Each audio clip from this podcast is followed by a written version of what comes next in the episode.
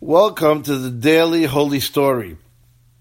The following story demonstrates how important it is to be careful with our speech.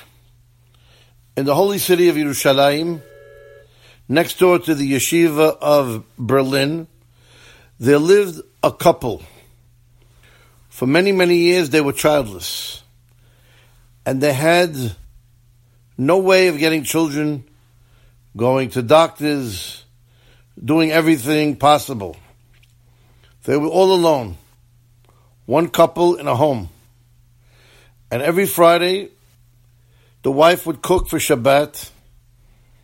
And since there were only two people, inevitably they would have leftovers. So the husband decided to tell his wife that the leftovers would be taken to the yeshiva next door. And at least the yeshiva boys will benefit from it. The wife was very happy at this thought. And every week on Friday, the man would take the food to the yeshiva. The leftovers he would take on Sunday. But the boys didn't look at it as too appetizing, as it was leftovers, and the cholent looked old. So nobody would really touch it. And every week, on Sunday, after Shabbat, the man would bring the food and leave it there, and nobody would touch it.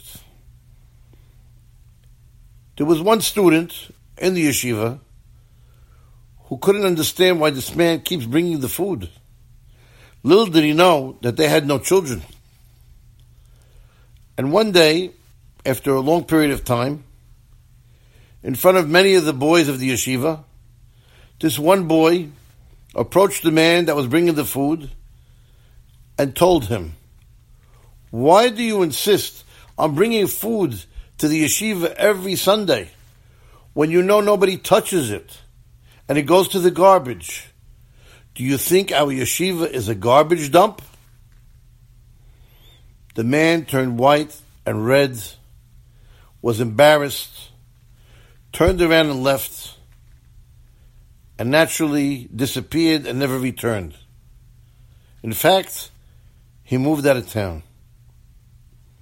And there was no notice of him anymore. A few years later, this boy had a wedding with a lot of happiness. And all the yeshiva boys danced at his wedding. And the years passed. And for some reason, he had no children. He went to doctors. He went to clinics. He went to great hachamim to find a solution. Whatever he did, fasting, praying, didn't help. No children. Finally, one day he decided he has to do cheshbon nefesh, inspection of oneself to find out why it is that he has no children. He thought and he thought, and he remembered what happened years ago in the yeshiva, how he embarrassed that man, and the man left the yeshiva and never showed up again. He went to find him. He investigated. He found out that the man and his wife had no children. He tried to find out where he disappeared to. He finally found out what city he's in. He went to that city. He found the man and he asked him if he could see him in the evening. Sure enough, the man said no problem. That evening he went to his home and he approached him and he asked him, Do you remember the incident that happened many years ago in the Berlin Yeshiva in Yerushalayim? The man answered in the affirmative and he said, Yes, it really, really hurt us. And he looked at the man and he said, Were you that young boy that embarrassed me? Turning colors, he said yes. And he started to beg for forgiveness. The man turned to him and told him, You know, it wasn't only I that you hurt. I went home that day. I looked at my wife, who was barren with no children. Every Friday, she would make more food for the boys because she thought she was serving young boys learning in yeshiva. It gave her a little consolation from the fact that she had no children.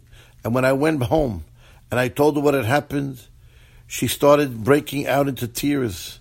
and saying how that young boy who embarrassed her husband has no understanding of what it means to have no children.